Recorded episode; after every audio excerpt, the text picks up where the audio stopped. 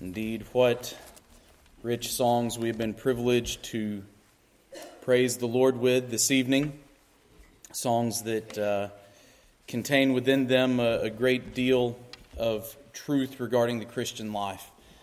It is indeed sweet to trust in Jesus, yet sometimes that trust must come even when the Lord Himself seems to be punishing us and revealing to us the dark places in our own heart the things within our own lives that must be exercised in order for us to live a life of faithfulness to Him. Sometimes that faith, that trust, comes difficult. We must trust in spite of our circumstances and in spite of sometimes what we feel to be true within our own lives, as we sang about in John Newton's hymn, I ask the Lord that I might grow. Indeed, growth often comes through great struggle and through great difficulty and the revealing of sin in our lives. And so I pray that as we continue to worship now, as we turn to the Word of God, that more sin might be revealed. So that regardless of how painful it might be, that we might indeed grow in the grace of God, the grace that is, as we sang to begin with, greater than all of our sins the grace that is able to cleanse us and purify us and to make us look more and more like Christ. So I would ask that you turn with me to the book of Judges, Judges chapter 15. It is indeed a high and sometimes difficult calling to trust in Jesus. It is sweet, but it is sometimes difficult. And part of the difficulty comes from the fact that there is an idol that we sometimes dabble with. No matter who you are, it's likely that at some point you have bowed the knee to this God, that you are tempted to do so on a regular, if not daily, basis. And the problem is that this God that we are tempted to prostrate ourselves before, the God that we are going to see Samson worshiping in this chapter tonight, this God is no harmless God. This is no benign deity, but a raging beast, a consuming fire that is never satisfied. And once you give in just a little bit to this God, it will demand more and more and more of you until it consumes you. It has the potential to wreck your relationships, to destroy your family, to isolate you from those that you love, and ultimately to lead you to hell. This is an insatiable God. Yet the danger of this God, of this idol, lies in its subtlety. You see, it hides in the place that we are least likely to look. When we talk about idols, we are all too aware of the fact that we need to perhaps clean out our garages, look at the things that we enjoy, whether it be boats or cars, or maybe look at our large homes, or perhaps even in food, perhaps in sports, as I myself sat and enjoyed my Wildcats victory today and have dressed the part in celebration. We, we, we, we have to be aware of those outward manifestations of idolatry, whether it may be a man, a woman, an object. We treat those things with suspicion, rightly so, because those things can often come to have a stranglehold in our lives. But the idol that I'm talking about tonight is one that is far more dangerous and one that is, again, hidden because we never think to look in our own mirrors for an idol. Of course, the fiery God to which I'm referring is yourself. From the very first lie that Satan told, your eyes will be opened and you will be like God. Man has struggled to identify and do battle against this insidious idol. Fortunately, God gives us plenty of warning in His Word about what this idol looks like and how we can avoid it. Last week, as we considered the life of Samson, we looked at the danger of desire, how Samson's sensual desires drove him to disregard the law, drove him off the right path, drove him to harm the ones he loved, drove him to take unnecessary risks, all the while God was working, in spite of Samson's actions, to rescue and redeem his people. Tonight, as we continue to look at the story of Samson, we will come face to face with this idol of the self. We will unmask it for what it really is as we see how giving in to self desire, as Samson did in chapter 14, ultimately leads to self worship, which is what we're going to see in chapter 15. We will see the dire consequences of feeding this fiery idol. So, as is custom, I would ask that if you are able, that you stand with me in honor of reading the Word of God. Judges chapter 15, beginning in verse 1, it says, After a while, in the time of the wheat harvest, it happened that Samson visited his wife with a young goat. And he said, Let me go in to my wife, into her room. But her father would not permit him to go in. Her father said, I really thought that you thoroughly hated her. Therefore, I gave her to your companion. Is not her younger sister better than she? Please take her instead. And Samson said to them, This time I shall be blameless regarding the Philistines if I harm them. Then Samson went and caught three hundred foxes, and he took torches, turned the foxes tail to tail, and put a torch between each pair of tails. When he had set the torches on fire, he let the foxes go into the standing grain of the Philistines and burned up both the shocks and the standing grain, as well as the vineyards and olive groves. Then the Philistines said, Who has done this? And they answered, Samson, the son in law of the Timnite, because he has taken his wife and given her to his companion. So the Philistines came up and burned her and her father with fire. Samson said to them, Since you would do a thing like this, I will surely take revenge on you and after that I will cease. So he attacked them, hip and thigh, with a great slaughter. Then he went down and dwelt in the cleft of the rock of Etam. Now the Philistines went up, encamped in Judah, and deployed themselves against Lehi. And the men of Judah said, Why have you come up against us? So they answered, We have come up to arrest Samson, to do to him as he has done to us. Then 3,000 men of Judah went down to the cleft of the rock of Etam and said to Samson, Do you not know that the Philistines rule over us? What is this that you have done to us? And he said to them, As they did to me, so I have done to them. But they said to him, We have come down to arrest you, that we may deliver you into the hand of the Philistines.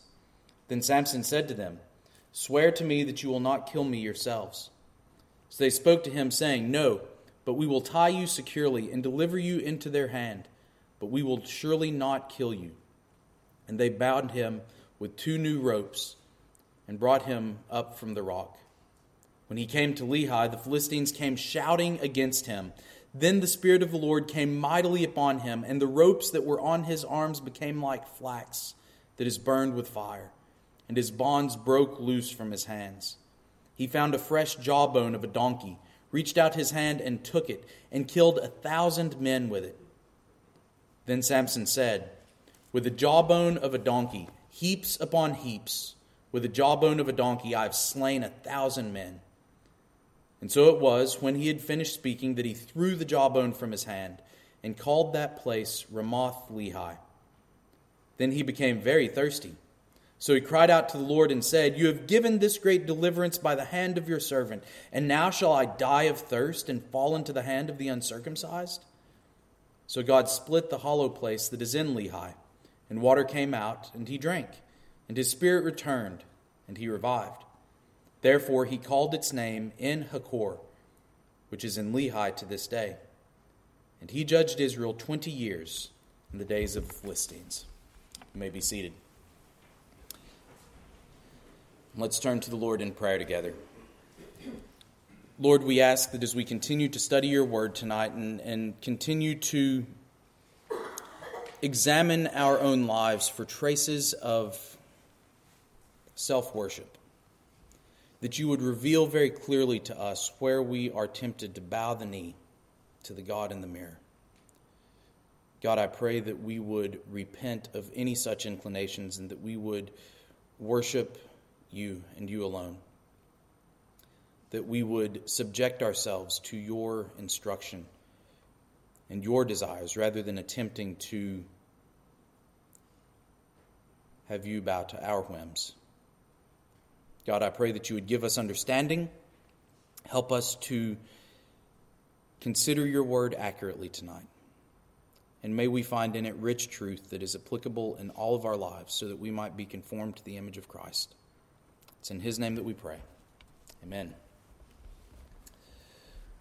With Samson here in this chapter, we are able to see where self worship ultimately leads. This narrative begins a few months after the end of chapter 14, after Samson's outburst of anger had led him to slaughtering 30 Philistine men and taking from them clothing to pay off a debt that he had incurred upon himself by making a foolish bet. After some time had elapsed, Samson decides that it's time to go up and to see his wife. And so uh, he goes to the city to his father in law's house, and we're told that he has a young goat in tow with him. It's very clear that Samson knows the way to a woman's heart. Uh, some of you single men here tonight might want to take note. Animal husbandry may be the way to go. Um, however, we're told that when Samson arrives at her house, he's met with a shock. Her father refuses to let him go into his wife, and it's very clear here from what Samson says. He wants to go into her room, what he has in mind. But her father in law says, No, you can't go in. She's not your wife anymore. I gave her to your companion. He says that he assumed Samson thoroughly hated her. In other words, had in fact divorced her by abandoning her. Therefore, he had given her to his best man as a bride. Samson's father in law here is apologetic. He even offers Samson as a consolation prize his younger daughter. He says, See, look, she's even more attractive than the one that you married. You can have her. But Samson is having none of it. Samson's father in law obviously knows what kind of man that Samson is. He's the kind of man that would kill 30 men in a city and take their clothes to pay off a bet. And so he's hoping to keep Samson's anger at bay. Unfortunately, it does not work. And so Samson exclaims, this time I will not be guilty of the harm that I do to the Philistines. Which in fact belies the fact that Samson understands he actually was guilty and in the wrong for doing what he had done in the previous chapter. That he was brash, that he acted imprudently. Here he says, I will not be guilty. But even this is an indication that Samson is, in fact, worshiping himself because he justifies his own actions by his own standard. He's the one that's determining, I will not be guilty. Well, how can you say that, Samson? Because I have set the standard. I've set the law. I've determined what is right and wrong in my own eyes. Therefore, as I act, I will not be guilty. Samson is exonerating himself ahead of his actions because he sees himself as his own God. We need to stop here in the story and understand that this reveals a very telling thing about people that worship themselves. We see first and foremost that self worship is angry. Now, on the one hand, Samson has every right to be angry. He has been wronged in a very real sense. His wife was given to another man, and he, attempting to even smooth things over from his former abandonment, is rebuffed in his attempts. There's no reconciliation that's to take place here. The wedding is done. Samson has been sinned against, but his response to being sinned against is what reveals who he is truly worshiping. You see, anger is sometimes, and in fact often, a very appropriate response. David Powlison, in the book Good and Angry, which we still have a few copies here for sale, uh, if you would like to get one, I would commend it highly to you. But in that book, he says that anger, at its fundamental level, is a recognition that something matters and that it is not right. For Samson, his wife, to a degree, perhaps it was a very small degree that only comprised him being gratified by her but to a degree, she was important to him. She mattered to him. And the situation as it is now is not right. He has been wronged. And so anger would be an appropriate response here. When we see something that is important to us that's not being handled correctly, then anger is inevitable. And in many cases, anger is a good and right response. The question that we must always ask ourselves, though, is why does this thing matter to me? Why is this important? Do I have the right standard here? Am I, am I placing importance on this thing for the right reason? And then, what should my response be? If this is important and if it's not right, what should my response be? You see, if Samson was upset because God's law had been violated, he would have sought a way to make it right while honoring God. But his concern is not for God's law, it was his own pride, his own idolatry of self that had been offended. How dare someone do this to me? How dare my father in law treat me this way? Therefore, Samson's response to this situation is going to create a spiral of escalation in which he and the Philistines are going to retaliate against one another until one or the other of them is destroyed. This is the reverse of the golden rule. We see later in the passage that both he and the Philistines confess this, confess this anti golden rule to the tribe of Judah. The Philistines come up, and, and the tribe of Judah says, Why are you up here? And they say, We're going to do to Samson as he has done to us. And they go to Samson and they say, Samson, what, what have you done? He says, I have done to them as they have done to me. It's the anti golden rule, not do unto others as you would have them do unto you, but do unto others as they have done to you. As a teacher, I saw this all the time with my students. You have a conflict between two students and you try to get to the, the heart of what happened. And one student will say, Well, they said something mean to me. Well, how did you respond? Well, I snatched their pencil away. Well, how did they respond? Well, I slap them in the face and then I shove that person and it just keeps escalating because I'm doing to them as they have done to me and I've always got to up the ante because I have to show that I'm superior. I have to show that I'm stronger. Adults do the same thing. We're just more clever in the way that we do it. But in that type of reverse golden rule mindset, there is no concern for the glory of God. For Samson, there's only a desire to serve himself in vengeance. How can I be vindicated? That's what Samson wants. He wants vindication, validation that he is in the right. And he's going to prove it by force. Later in Good and Angry, Powlison talks about this. He says, There's something high and mighty about anger when distilled to its basic elements. Anger goes wrong when you get godlike when your desires become divine law. Poke your, poke your way into every example of bad anger, and you'll find God playing. That's exactly what we have here. When we see bad anger, we see someone playing God. We see their desires being treated like it's divine law, and you must bow to my law. But he then says, when anger goes right, there's always something higher, some higher purpose or person who puts a cap on anger who sets a limit on bitterness, who gives reasons not to whine and complain. The Most High God, His higher law, His loving mercies, and His higher purposes transform anger. Something miraculous happens when I no longer say, My kingdom come, my will be done on earth. My motives no longer operate in God usurping mode.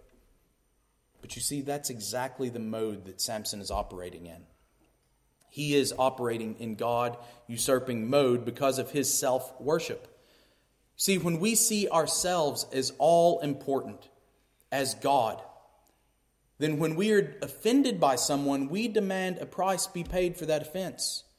We demand that they lay a sacrifice on the altar to ourselves. They must sacrifice at our idol, and if they refuse, which they likely will because often they are worshiping themselves as well, then we lock into a power struggle that looks exactly what happened, exactly like what happens here between Samson and the Philistines. Do unto them as they have done to me. I'm always having to up the ante. I'm always having to escalate. I kick them when they've slapped me. I, I punch them when they've thumped me. We, we always have to ratchet it up a notch. And ultimately, that type of retaliation is going to lead to destruction when we are worshiping self, then our anger is directed against those who do not bow to our whims. And so self worship is angry. It's always going to lead to anger because guess what? Other people aren't going to worship your idol. Other people aren't going to bow the knee to you. And that's where we see so much conflict coming from. This is why a selfish husband will verbally or physically abuse his wife when she doesn't do things just the way he wants, when she doesn't cook his eggs to perfection or doesn't cook eggs at all, whenever she leaves spots on the dishes or this or that or whatever it may be, he may belittle her, break her confidence, seek ways to humiliate her, or withhold his affection from her because he is an idolater and his God is himself. And any little thing can set it off because when you're God, after all, any offense is blasphemy. Women who worship themselves may spend their family's income to create an image of themselves that is worthy of worship, with just the right shoes, just the right clothes, just the right makeup. They may subtly try to elicit praise from men, even by saying negative things about themselves because they want you to come and worship them. Oh, I'm not really that pretty. Nobody really likes me.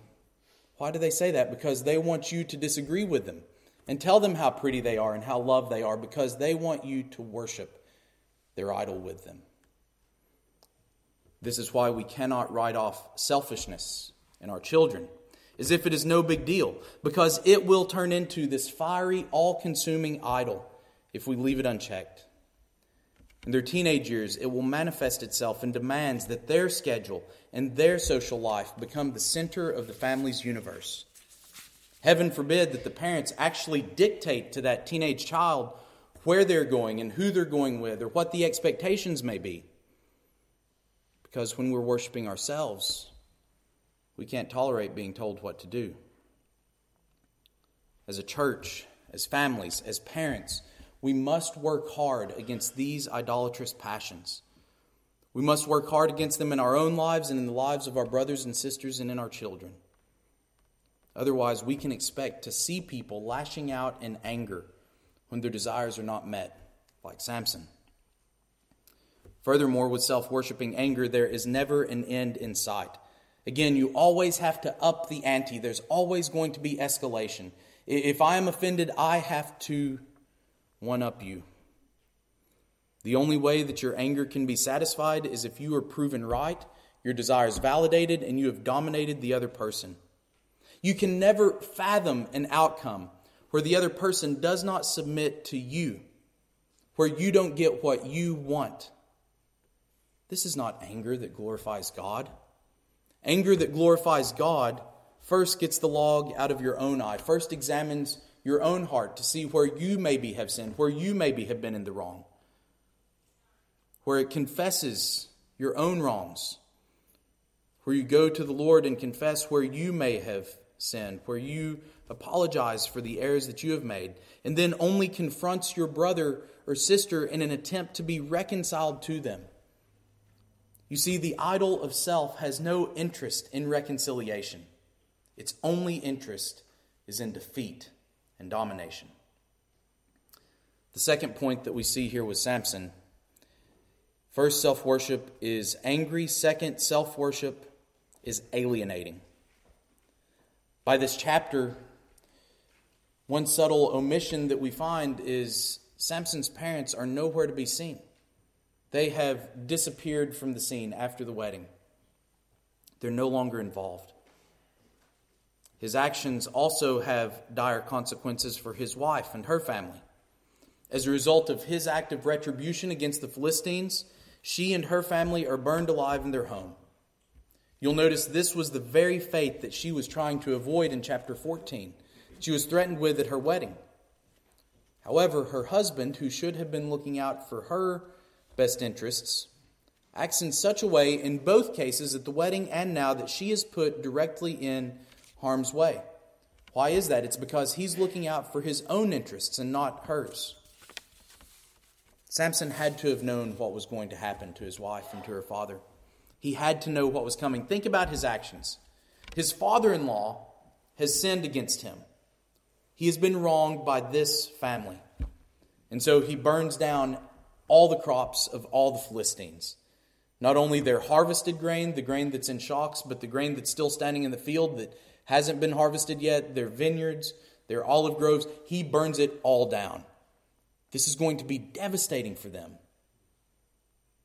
His fury engulfs more than just the guilty party.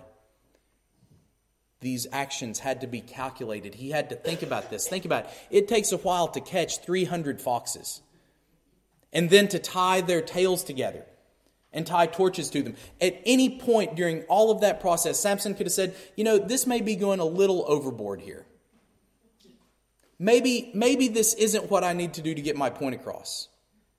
But nonetheless, his fury is unchecked. And so Samson creates consequences for his wife's family that will ultimately lead to their death. Yet that's not his concern. His concern is serving his own self interests. Therefore, Samson effectively orphans himself, he widows himself due to his own self worship. By the end of this chapter, he also alienates himself from his own countrymen. His actions lack any type of servant leadership that we see through some of the other judges. As we've gone through the book of Judges, some judges have been more servant leaders than others. We remember back at the beginning, Othniel and Ehud and some of these other more faithful judges act in ways that, that actually go to serve the nation of Israel. Samson is only interested in serving himself. And so when he retreats back to his own countrymen, they treat him like a fugitive instead of a hero.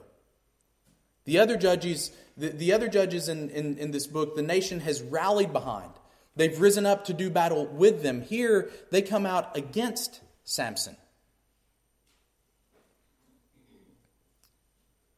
He isn't their leader. He's merely a man that they fear. And now he's caused them great trouble with their Philistine overlords. Samson's actions drive a wedge between him and his own people.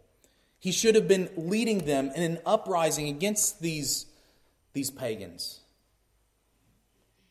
But because he is so self centered, he's unable to provide the type of leadership that they need. You see, yourself is always going to be a lonely God. When you live for yourself and serve only yourself, soon yourself is all you will be left with. Samson finds himself alone, worshiping his false God. This really is a, a, pitiful scene in the middle of chapter 15. After Samson has struck the Philistines a serious blow, he retreats and he goes and hides in the wilderness, in the rocks, in a cave, away from all people. And his own countrymen, his own people, come out to him. They arrest him to hand him back over to the Philistines, this judge that God has provided them. This judge that God has empowered, has given all the gifts, has given the resources to. And yet he's ostracized himself from the people that he should be serving. He allows himself to be captured by them and turned over to the Philistines. At this point, Samson is utterly alone.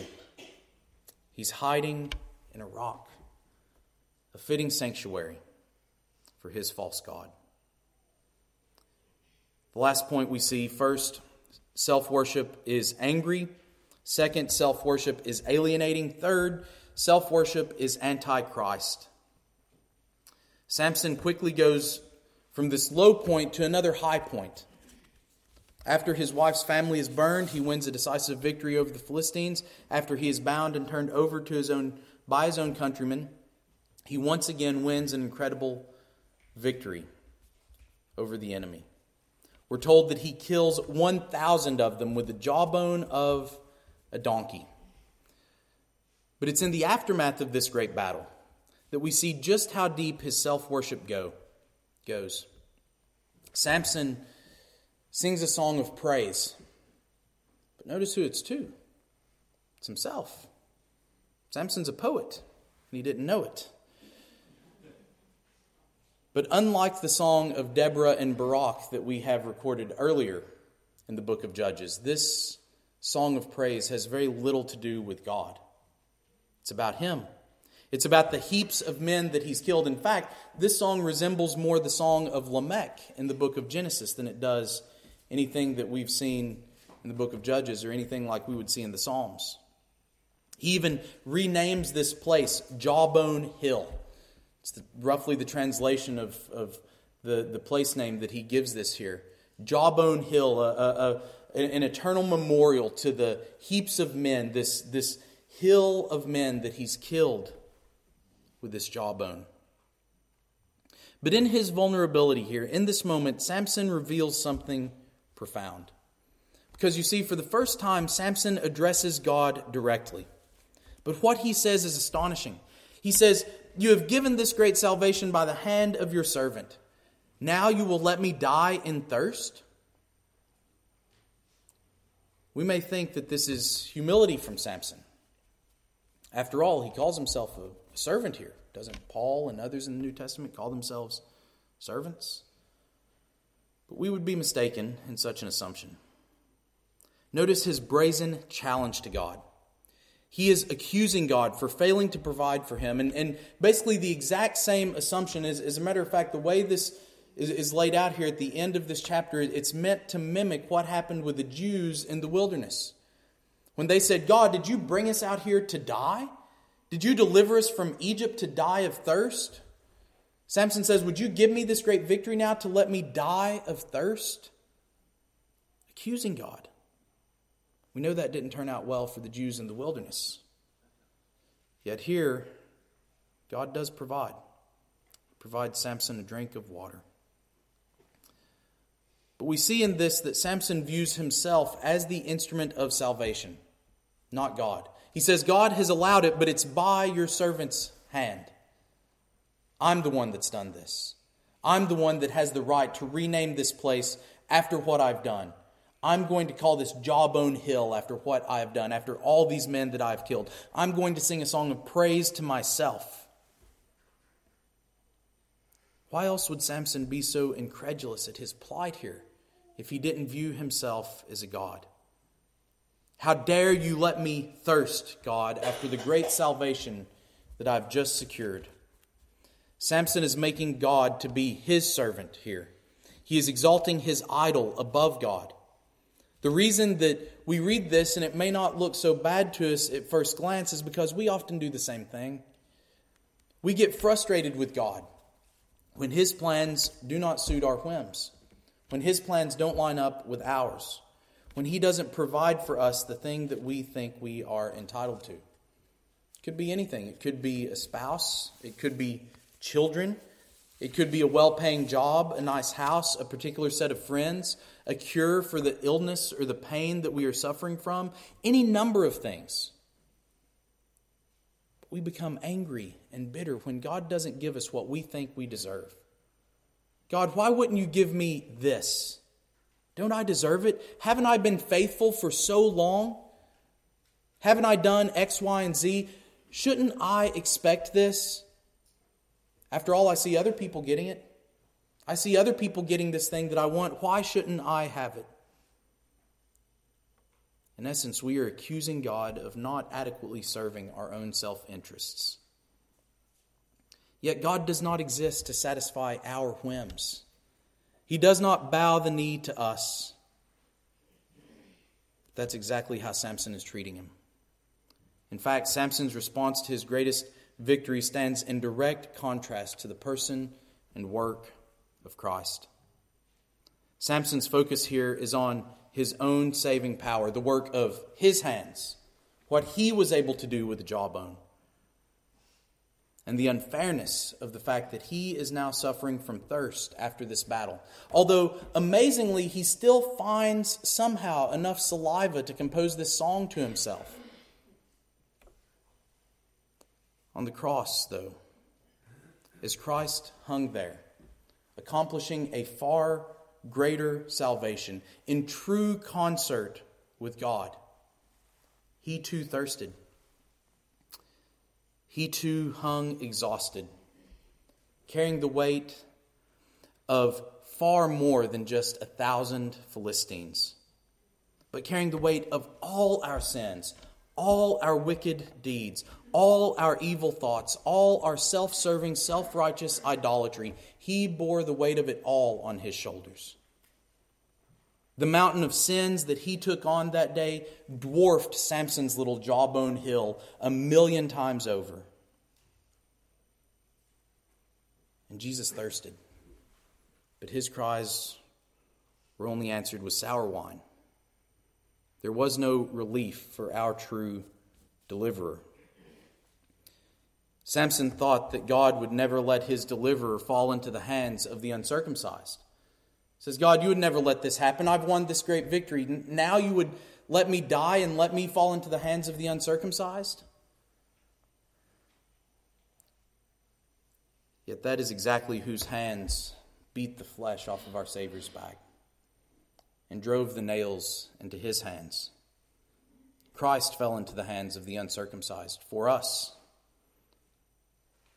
Samson thought that God would never let him die of thirst, yet Christ's own tongue dried up and stuck to his jaws, according to Psalm 22. Samson regarded himself as a god for killing a thousand men, yet it was Almighty God Himself who stepped down from heaven and truly delivered us from the myriads and myriads of our own sins. Can't you see that living for yourself, worshiping the idol of self, will only take you in the opposite direction of Christ? If we are to be truly saved, if we want to know what true deliverance really is, we must repent of this idol and all others. We must deny ourselves in ways that Samson never would have thought feasible. Deny myself. I live for myself. I give myself what I want. I exact vengeance on my enemies because they have wronged myself. When our self is God, there is no room for Christ. We must repent of this idol. The good news is that in Christ's suffering and dying, he was paying for our freedom, even from this, even from this that besets us every day when we are tempted to do that thing or to wear that thing or to say that thing to some other person that's going to serve ourselves and our own self interest and try to get what we want by hook or by crook or whatever other way we can get it. Christ has given us freedom. Would we be free from this? Would we deny ourselves and worship Christ alone? Let's pray together.